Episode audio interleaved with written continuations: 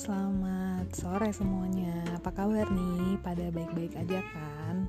Uh, meskipun sekarang lagi suasananya uh, social distancing, uh, aku yakin kalian pasti uh, masih stay positif, masih stay strong dan uh, jangan pernah berpikiran negatif karena uh, semuanya pasti akan segera berlalu.